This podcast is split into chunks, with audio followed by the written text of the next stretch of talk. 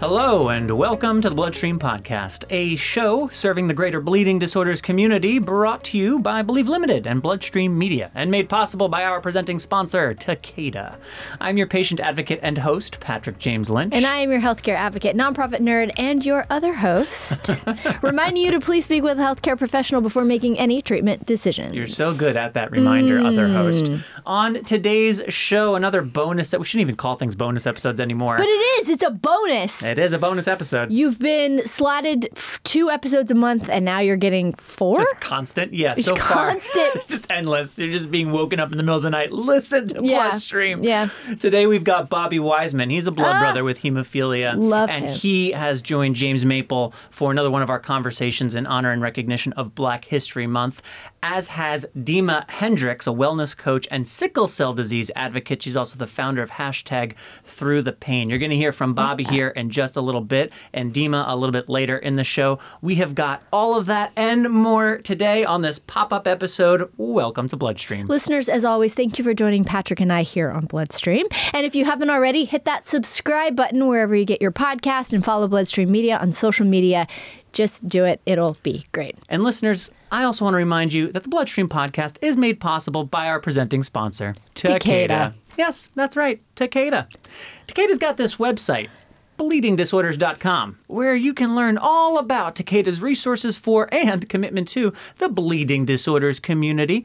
Takeda believes in a world free of bleeds. We do as well. That is true. Mm-hmm. And they are dedicated more than even in the last episode mm. in their efforts to offer a wide range of programs and support to help patients throughout their treatment journey, wherever, Wherever on that journey they may be. You can learn more by simply visiting bleedingdisorders.com. One more time, even if you don't need it, that's bleedingdisorders.com. And for their founding and ongoing support of the Bloodstream podcast, I would just like to say thanks, Takeda. Thank you, Takeda. All right, we got Bobby Wiseman, Blood Brother, coming up with James Maple. We'll get to Dima Hendricks So after good. that. And I have a little something I want to share with you, Amy, Oh. somewhat inspired by something you said on our previous episode. But we'll get to that in between. Coming up next is Bobby. Hello, Bloodstream audience. Your best friend James here with another exclusive interview with Mr. Bobby Wiseman Jr. He is in the house talking to us today. Uh, Mr. Bobby, how are you? I'm doing wonderfully well for whatever time on a Monday is, awake and alive and got my faculties together. Well, always. That's always positive things. Uh, before we jump into the interview, could you mind telling uh, the audience a bit about you, where you're from, and your connection to the bleeding disorders community? Well, yes, I am the eldest grandson of John Brown Sr., Dorothy Mae Brown. I'm the oldest and only son of Alice Edna Childs. I'm a San Francisco Bay Area native. I'm a youthful 51 and a half. Yes, I still count my half marks because I just do. Uh, yeah, that's a quick nutshell about it. What's your connection to the bleeding disorders community in case our audience doesn't know? Well, let's see. I am a individual living with hemophilia B. I am a former summer camp director. I'm a former man WAN coordinator. I'm a former chapter outreach demonstration project coordinator for the African American community. Uh, former youth uh, chair of the Inter- World Federation of Hemophilia Youth Congress. A lot of you got a lot of uh, titles there, my friend. A lot of titles. I like They're it. just, no, they're just things that have built me to get to where I'm at today. The titles Okay. don't mean a hill of beans. Excuse me. Let's jump right into things. So, um, uh, I want to kind of frame this within the context of Black History Month. So, what does Black history mean to you within the context of the bleeding disorders space? Th- that's a loaded question, James. Um, because when I came up, bleeding disorders was termed hemophilia. Okay, and in the progression of lifetime, the progression to bleeding disorders. Uh, Black History Month was always there. The two, both Black History Month, hemophilia, bleeding disorders, all go together. That the uniqueness of one person or one community makes up the diversity, richness of the bleeding disorders community. That diversity and richness also has its challenges and that what I've seen within the bleeding disorders community is a uh, kindred spirit to address some of those differences, challenges in a way that has gotten community forward, that has gotten community to look at things differently, that has gotten community to a point of saying we may not agree on this, but here's where we agree here. And that if this is available at point Q, it's not available for all. How can we do that? At the same time, with that, the bleeding disorders community, in all of its progression, in all of its looking at similar differences, says at the same time that we guard ourselves as a community and keep each other safe. That's what it means to me. So, so I want to kind of focus in a bit more on um, any in, in, your personal experience. Do you find that there are specific obstacles that exist as a as a Black American, as a as a uh, as a Black man navigating the bleeding disorder space? And if so, what did you do? Were there certain organizations, people that you reached out to for help to navigate within that space? Well, for, for context, I was born in 1971 at the time of my diagnosis, it was not a known or a given that a black male or a black person could be diagnosed with hemophilia. Let's start there. Okay. Then the second piece of that, it's for me, my context is not navigating my bleeding disorder as a black man.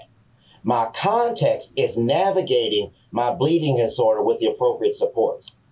My family raised me in such a way that my I knew who I was as a person. Yes, I was a black man growing up in San Francisco. My context was different. Did that mean my access to healthcare was a positive or a negative? Did that mean my access to educational systems positive, negative? Did that mean had no or many quote unquote role models in community? It was always changing. What I mean by that being in the melting pot of the Bay Area, I had folks who were like and similar to me not just African American men, women, the whole shebang, where we connected because of the bleeding disorders piece.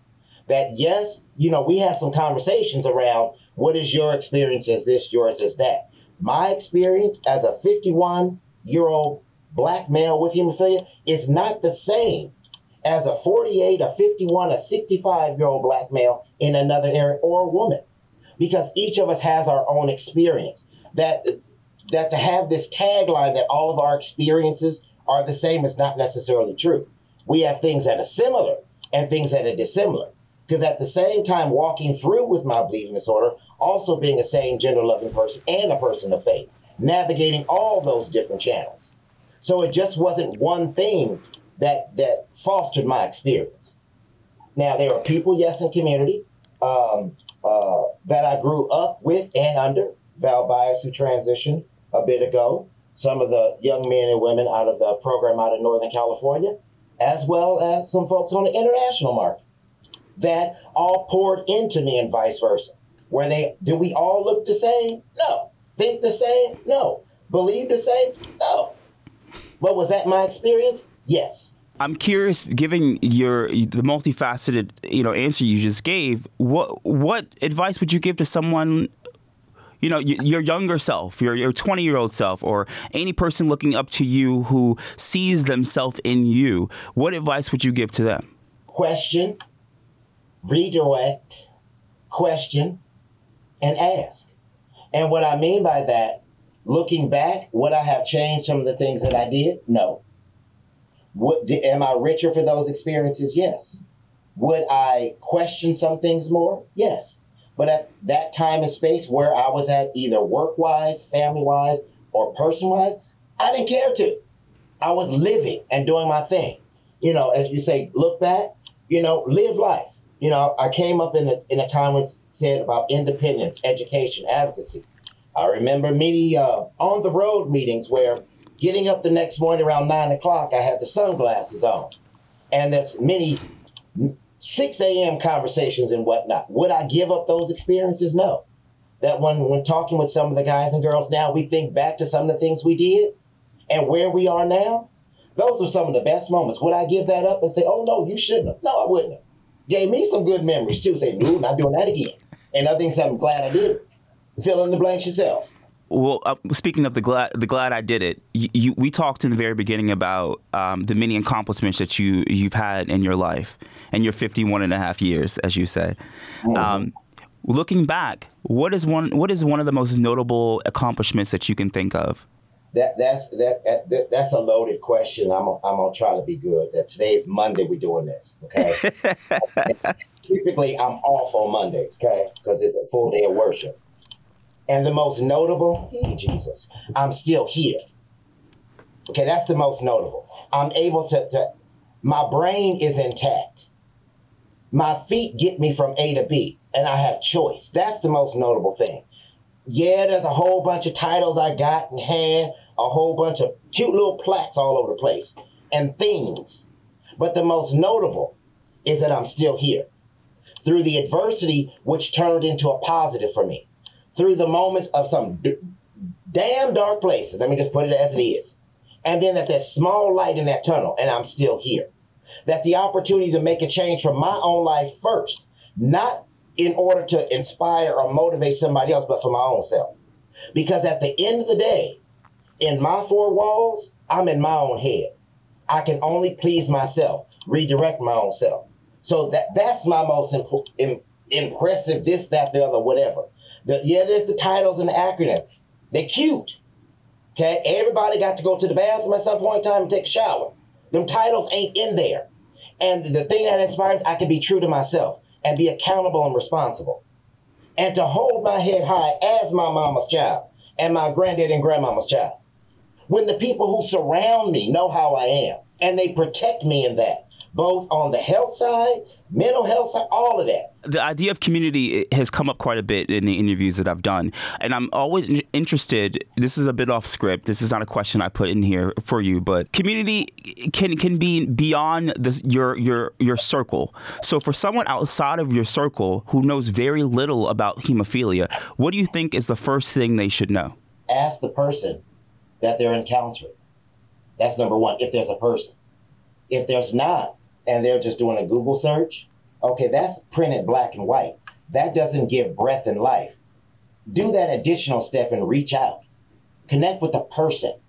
That's that's the that's there's not a thing to know about hemophilia bleeding disorder because each of us are different, both uh, male, female, uh, provider, all that clinic. We're all different. All of our perspectives are different.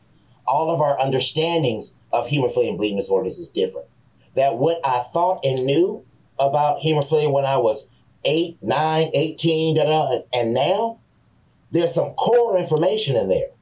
And there's stuff I've gotten rid of because of my growth and stuff I'm still moving towards and into. And so it, it's not necessarily, you know, someone who wants to know about hemophilia bleeding disorders. That it, especially in this day and age of uh, new things and whatnot, it's also for the person with his or her bleeding disorder and other stuff of what they have to relearn. And I know that firsthand of some things I'm still having to relearn because of gene therapy piece. That's a, almost on the constant. So it's that thing, and then it takes it out of the, the one thing knowing or learning about human hemophilia, out of the academia up there and all in the ether. Bring it down. Person, person that's what it's about. This disconnect of, well, I'm afraid that, baby, ask your question, even if it's wrong. Okay? The person may get upset. Oh, well, let them. Find somebody else. Okay? Because if you're asking to seek truth or an answer, that's what, if your heart is really there, ask your question. My next question to you, because I'm, I'm gathering that uh, uh, your center seems to be your family. I, I don't want to put words in your mouth, but family seems to be very important to you. Is that right? I would concur with you, James, that words are not put into my mouth. um, so I'm curious about, you know, when in, in watching you uh, in the Let's Talk documentary that I, I talked about before we started recording, and my experiences with Patrick and I'm always interested to know what what advice you have for that that family who has a child that's born with a bleeding disorder, who who had no experience, no you know it, that wasn't in their realm of understanding, but all of a sudden, boom, things change. What what what what what what bit of advice would you give to like that family on like that day one talk? Let's say that that lovely bundle of joy just came on out in the delivery room. They on the the 14th floor, you know, OBGYN sitting cradling that little baby. And that they did done did the blood work. Yeah, I said done did. Walk along here with me for a second. I'm gonna say the first thing, the first thing is pray. I'm not talking no denominational prayer necessarily It's pray to whatever entity, being, whatever, for that family. Okay, that's number one. That that family there, and that mama, okay? Because our mothers bear the burden of so much in the entire bleeding disorders realm because they are the one that birth out that baby, okay? And talk with each other, not at, not this thing of, well, I didn't know this, I didn't know that, okay? And the other thing is figure out the yin, yang, and what you might call it in that relationship.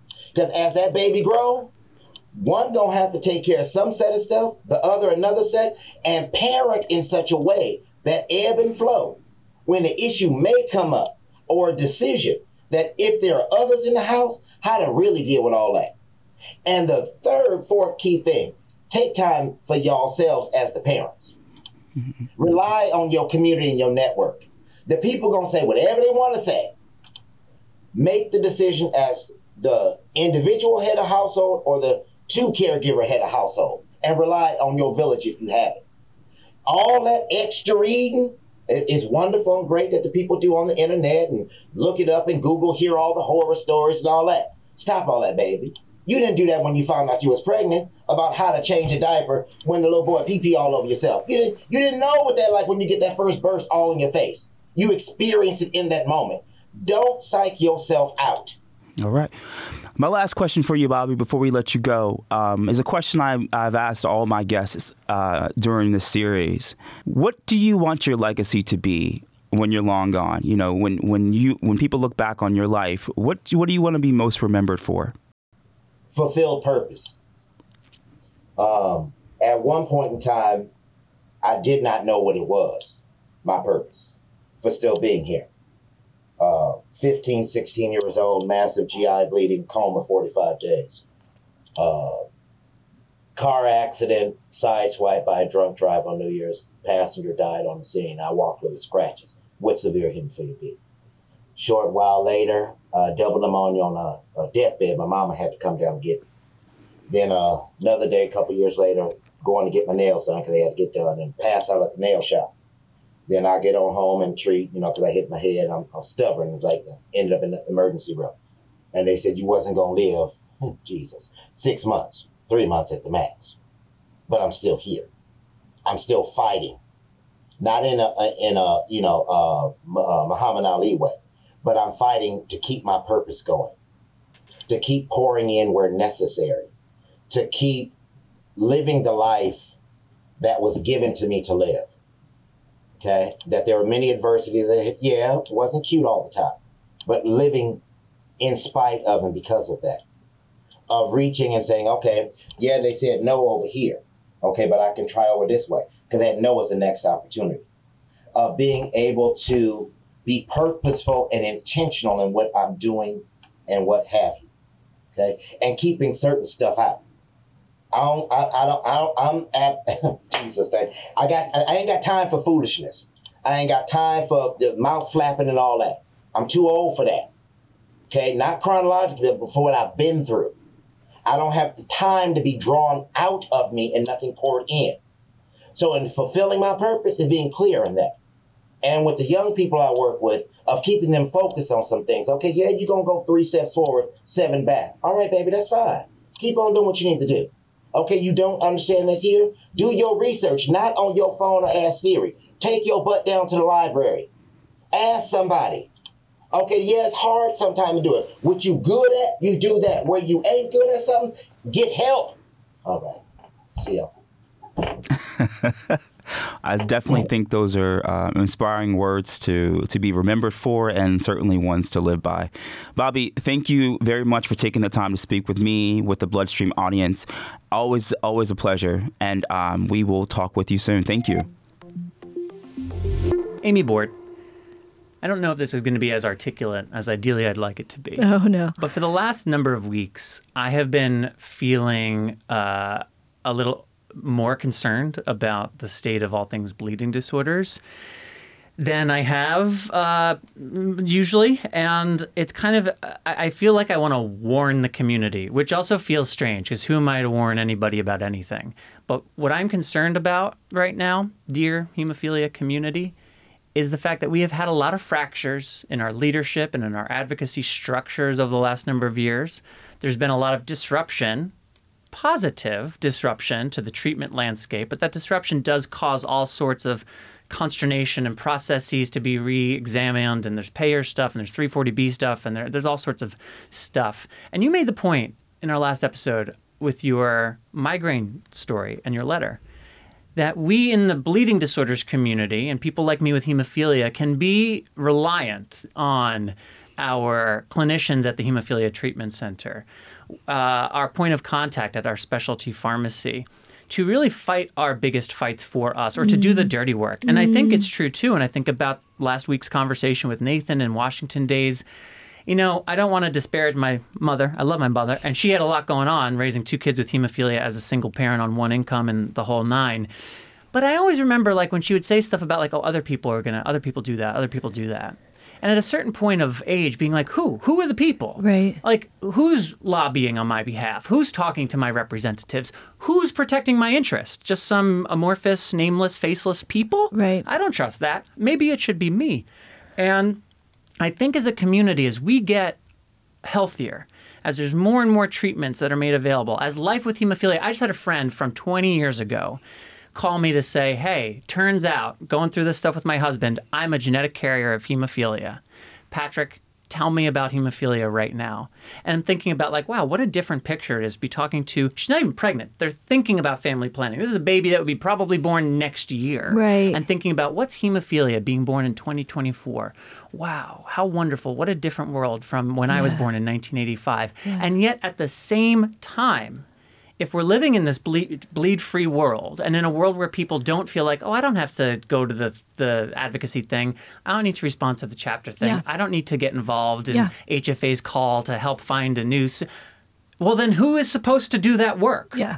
And if we don't do the work, fast forward three to five years, and as all of these rare diseases are starting to see more and more products be come to market, the 95% that historically have had no, Right. we are a leader in that group, and it almost feels to me like we are willingly backsliding. That we are willingly taking steps backwards because there's this idea that like, well, we're all getting healthier, so let's just make sure that we like bring up the the, the basement for the women who have been ignored, and DEI is still something that we, we got to like bring equity to every. But we're doing pretty well.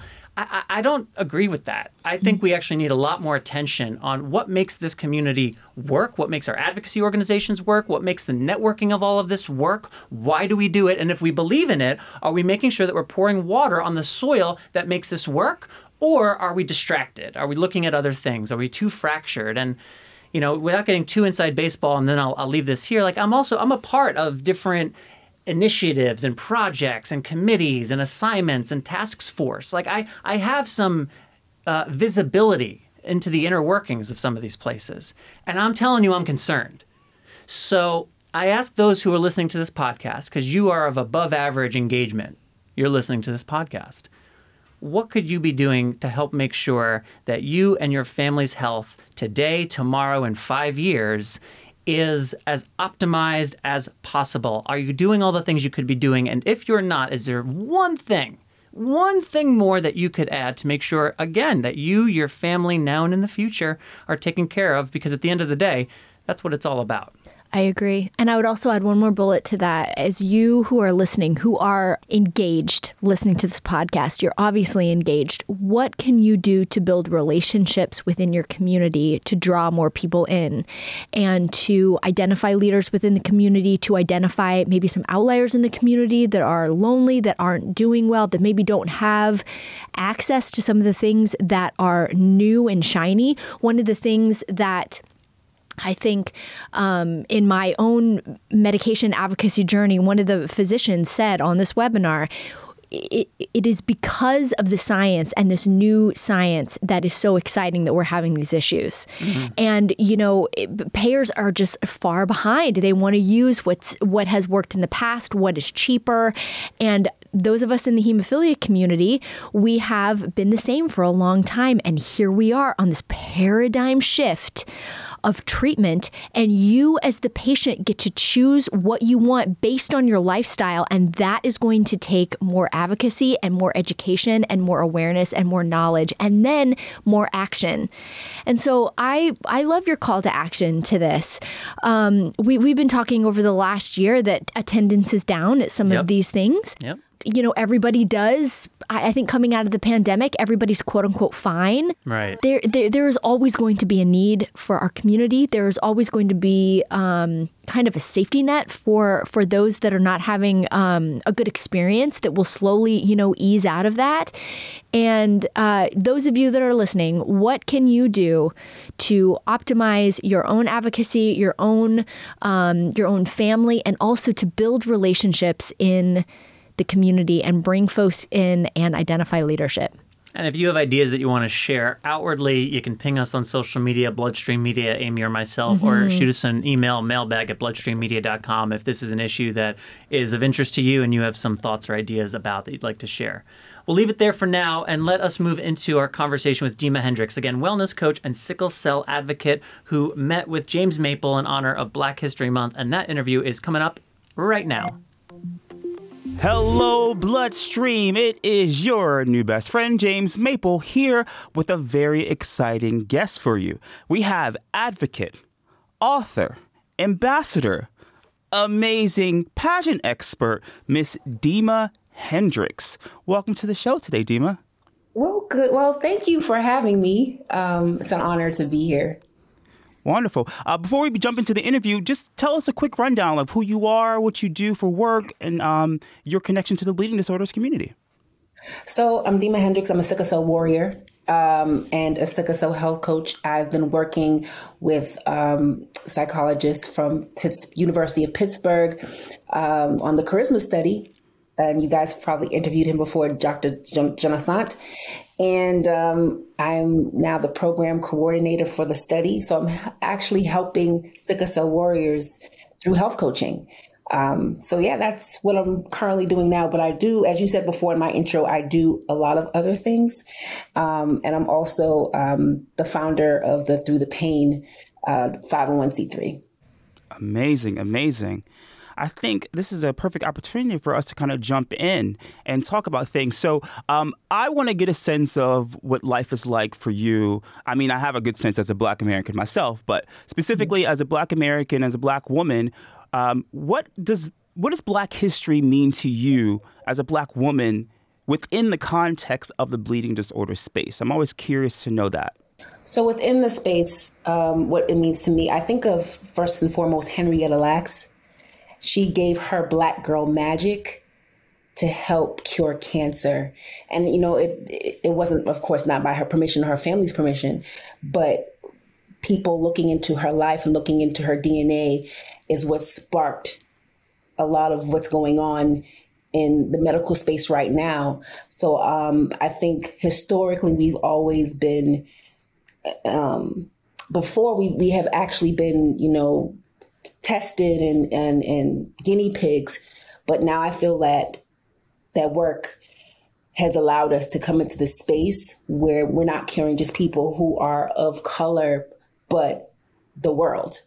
Um, so I, I just think that we have a lot of black, for me, black girl magic, black boy magic. Yes, that's yes. in the Black history space.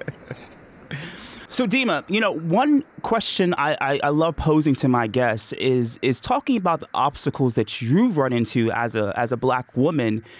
Um, as you you know, you're an advocate, but you also are a patient yourself. What are some obstacles that you've run into as a black woman navigating the bleeding disorder space? So, as a black woman, we're known as the strongest.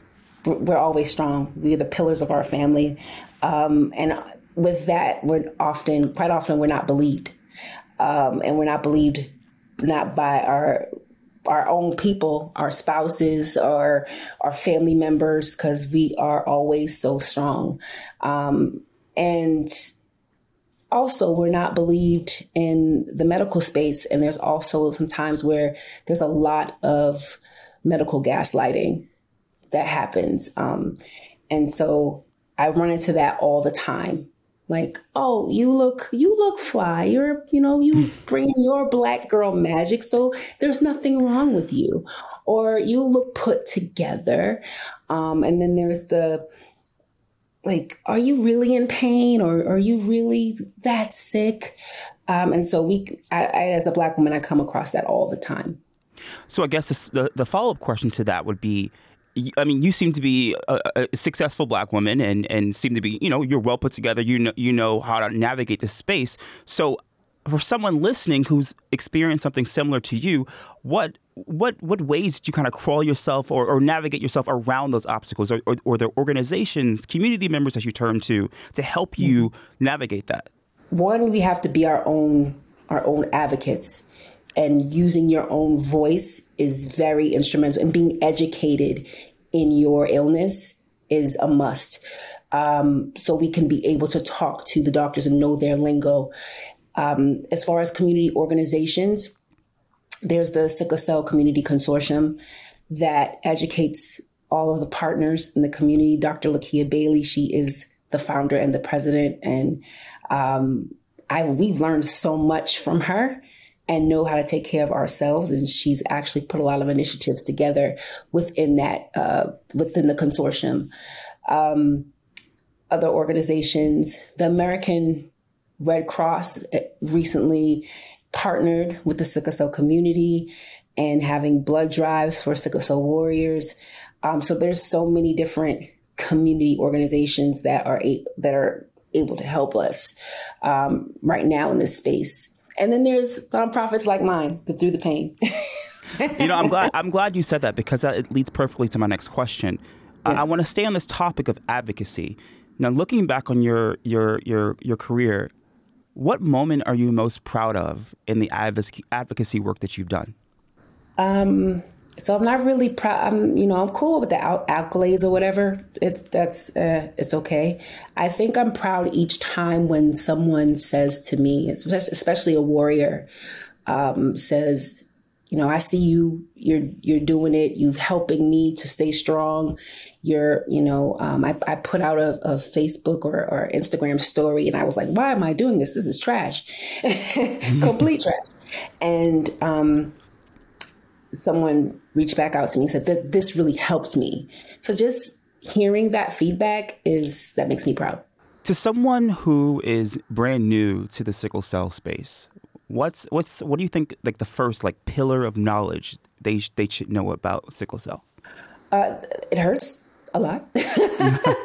um, it really is, is painful. Um, and as something that I wouldn't wish upon my worst enemy um, and that there's a lot to learn because sickle cell doesn't just affect the body, it affects the social economical s- status, it affects relationships, it affects ev- everything, every part and every nuance of life. Sickle cell takes over. Um, so I, I think that's important to know when stepping into this space?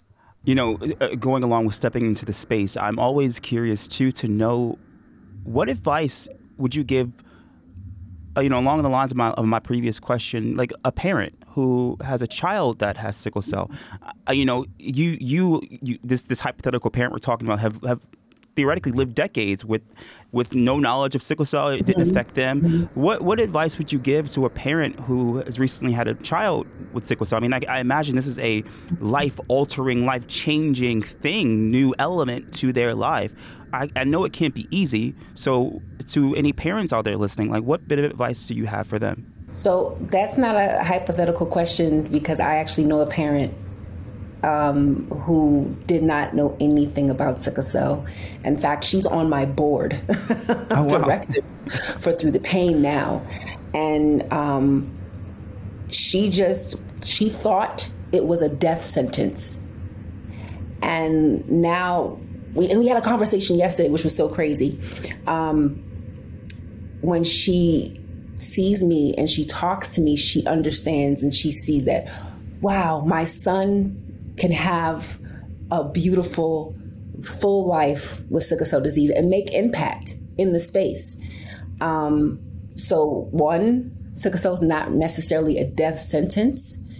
Um, two, there's more research out there and there's there's a lot there's more medicine and things are being done now to make life with sickle cell better um, and three make sure you're surrounded by people who love you and that will support you and your your child that's excellent advice for sure yeah.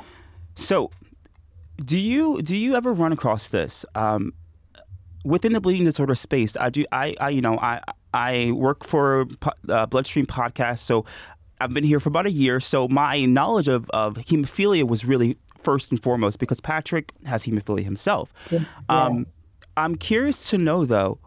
Do you feel that sickle cell has proper representation within the bleeding disorder space at large? And if not, what are ways that we can bring more awareness to sickle cell? So we're I think we're doing it now having the conversation of bringing awareness. And uh, to answer your initial question, no, there's not a lot of representation. There's not a lot of there's not a lot of spaces uh, to talk about sickle cell. Period. Um, but now things things are changing for the good. Things are changing for the better, and um, now we finally have a sickle cell textbook. Like, bruh, when, when that was released it was amazing. Now we can actually can can we have the knowledge at our fingertips. Um, so utilizing the tools that we are we are getting now is uh, the best bet. Um, and i think we just need to have more conversations like these. Um, and i, I do want to add that there's not a lot of support within our own community. And you know sickle cell is known as the black disease. And there's people with sickle cell who are not black. Mm-hmm. so you know um, or don't identify as black. And because of this we don't have a lot of um, newborn there's not uh, not a lot of newborn screening there's not a lot of testing. People are walking around with the trait and not under not even knowing that they're carriers. So i would implore everyone to kind of we need to educate. We need to have the kitchen table talk at home. And you know what i mean when i say that. Us mm-hmm. as a black community need to have the kitchen table talk and say look this is what happens and this is why it's important. Um, and i think when we tell our own people then as a collective we can work better together. Along the lines of working better together um, i'm curious to know about your specific advocacy goals in 2023 I, I, you know in researching you I, I know you you do a lot of different things that not even not even just in sickle cell but mm-hmm. you speak to so many different people.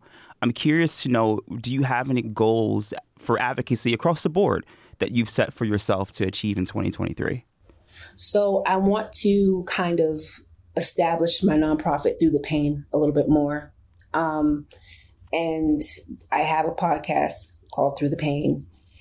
Um, and this year, I want to focus on the, the podcast, um, the relationship dynamic. Um, and I have a segment called Loving Through the Pain. And so I have my husband, who's who's my husband, but he's a caregiver. It's really important. The dynamic of the caregiver and, and spouse relationship is really is really nuanced and it's really difficult and it can be very demanding on a relationship. So we're going to get into that. So that's one of my goals. My second goal is to raise more awareness about the importance of blood donations. Um, and so we're having several blood drives within the community soon. So those those are my main two goals.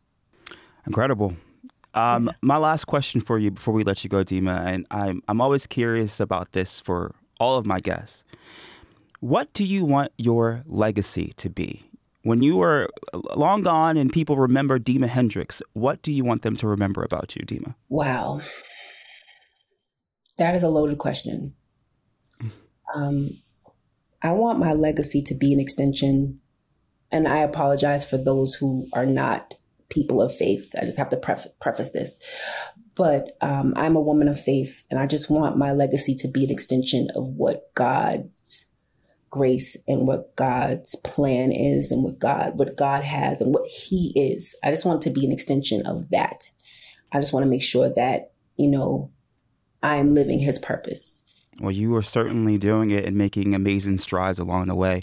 Uh, everyone, please, please, I implore you, go follow Through the Pain podcast. I'm assuming available wherever you listen to podcasts, right, Dima? Yes, wherever you Excellent. listen to Excellent. And I will do a live pitch. I would love to be a guest on the show, on your show, Dima. I'm going to make that request live on air right now. And um, with that said, Dima Hendricks, thank you so much for taking the time. We look forward to hearing from you again. Take care, everyone. Thank you to Dima, as well as to Bobby, and of course to James, for contributing to today's episode of Bloodstream. An episode that would not be possible were it not for our presenting sponsor, Takeda. Takeda. Thanks, Takeda. Visit bleedingdisorders.com to learn more. Bloodstream will be back next on February 24th, which is just next, Next week. That's the cadence we're on right now. Amy, what can listeners expect to hear next week? We'll have more interviews for Black History Month, and we're going to have a preview of Rare Disease Day, which is the best day. And of course, we'll have another segment of Let's Talk with Joshua Sterling Bragg. February 28th this year, but next year it's going to be the 29th again. Rare Disease Days, 28th. Episodes 24th. Rare Disease Days, 28th. And we don't need to talk about next year again. Sorry. I made it very confusing by bringing up a whole other year, let Oh alone a different God. date this month. But with all of that, friends, that is all for this episode. And as always, a reminder subscribe, listen to, and share episodes of the Bloodstream podcast and really all of the podcasts that are available via bloodstreammedia.com. Share them with friends, colleagues, neighbors, uh, people you're related to, maybe somebody that you just met on a dating site. Really, you could share them with anybody. I'm not going to discriminate. For sure. And if you or a loved one in the bleeding disorders community is a musician and you'd like to share songs and stories for a new segment on Bloodstream, email mailbag at bloodstreammedia.com. You can also use mailbag at bloodstreammedia.com to inquire about storytelling and casting opportunities for our podcast and Believe Limited's films. We're always casting something, literally always. Literally always. And you can connect with us on social media. You can connect with Bloodstream Media. You can. Or me. My You name can. is Amy. Or Patrick. His name is Patrick. My name is Patrick. I am your host, Patrick James Lynch. and I'm your other host, Amy Board. And until next time, next week, take self care of yourself. Bye, everybody. Bye bye.